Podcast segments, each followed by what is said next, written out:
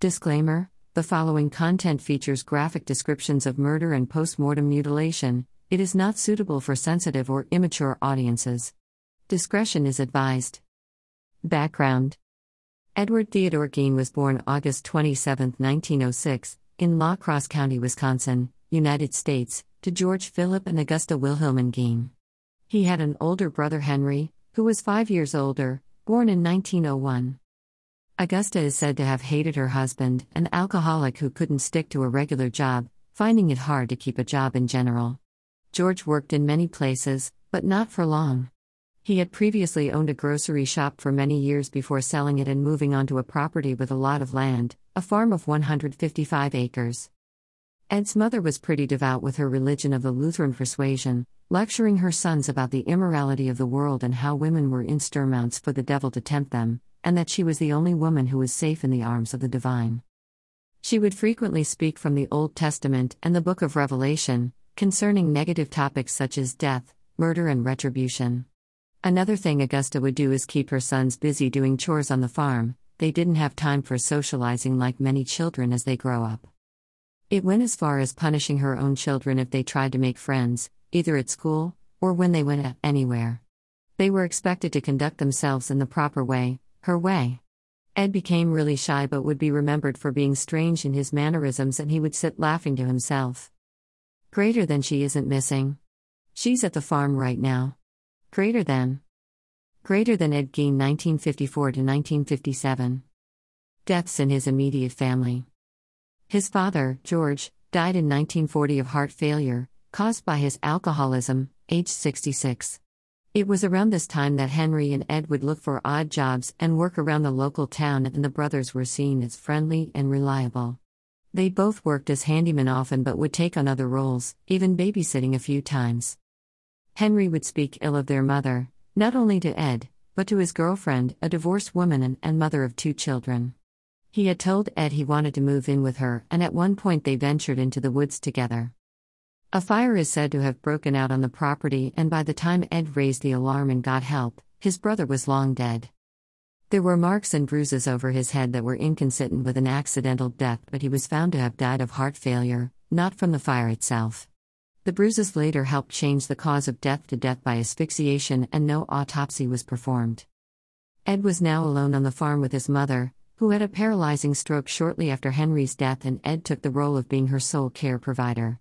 In 1945, Ed took his mother out to see someone, named Smith, who reportedly beat a puppy to death in front of them both. It was not thought to have upset her as much as seeing a female from inside the home shout at Smith to stop beating the puppy before it died. Augusta raged about Smith's harlot, and soon after she suffered another stroke, leading her health to decline further. She died in December 1945. Ed had now lost his one and only friend and companion, the only thing he loved, his mother. Copyright Maves Place 2021. Ed stayed on the farm and worked to try to keep things going as best he could. He was clearly in a deep state of mourning and boarded up all of the areas he shared with his mother, and it was around this time he started to become fascinated with cannibals and Nazi atrocities, which he would read about voraciously. He only sold off 80 acres of land that Henry owned and kept the rest for his uses, and at this stage, Ed was withdrawn and nobody had much to say about him. He had distanced himself from the locals, it seems. On the morning of November 16, 1957, hardware store owner Bernice Worden disappeared. Witnesses had seen the store's truck leaving from behind the store, and locals thought, being hunting season, it was her son, who was an avid hunter. Her son, the deputy sheriff Frank Worden, entered the store at around 5 p.m. to find the store's cash register open and blood stains on the floor. It was then that it was revealed that Ed Gein had gone to buy antifreeze, it was his receipt the last thing to have transpired at the store. A search warrant was given for the farm, and it was her own son, Deputy Sheriff Worden, that found her body decapitated, upside down by her legs, with a crossbar at her ankles and ropes at her wrists. She was said to have been emptied like a deer. It turns out she was shot first, the mutilated after her death, indicated by lack of healing of the injury. Searching the house, Police would find the following things while Ed, now sat in custody for murder whole human bones and bone fragments, a wastebasket made out of human skin, chair seats made out of human skin, skulls on Ed's bedposts, Female skulls, some with their skull caps having been removed. Bowls made from human skull caps. A corset made out of a woman's torso skin. Leggings made of human leg skins. Masks made from female face skins. Mary Hogan's face in a paper bag. Mary Hogan's skull in a box. Bernice Worden's head found in a bag. Bernice Worden's heart in a bag in front of the stove. Nine vulvae in a shoebox. Girls' clothes and two teen aged girls' vulvas. A belt made of human female nipples. Four noses. A pair of lips on the curtain strings. A lampshade made from a human face.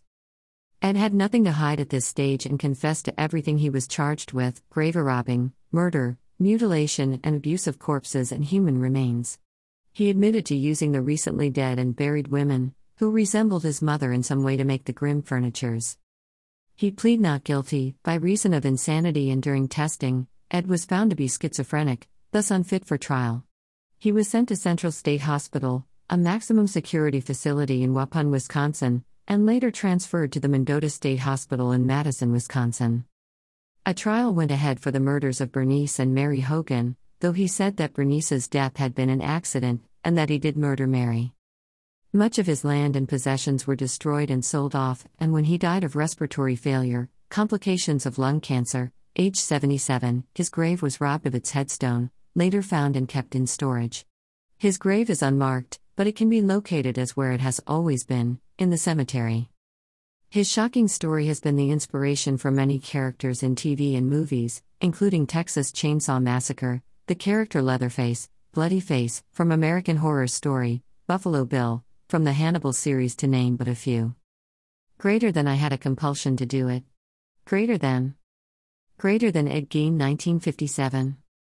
If you want to learn more about this case, I watched this documentary on YouTube, but proceed with caution, it is more shocking to see images, which are, of course, not for sensitive and immature viewers. I do not only YouTube videos I share, so rights are to the makers of those. Source YouTube.com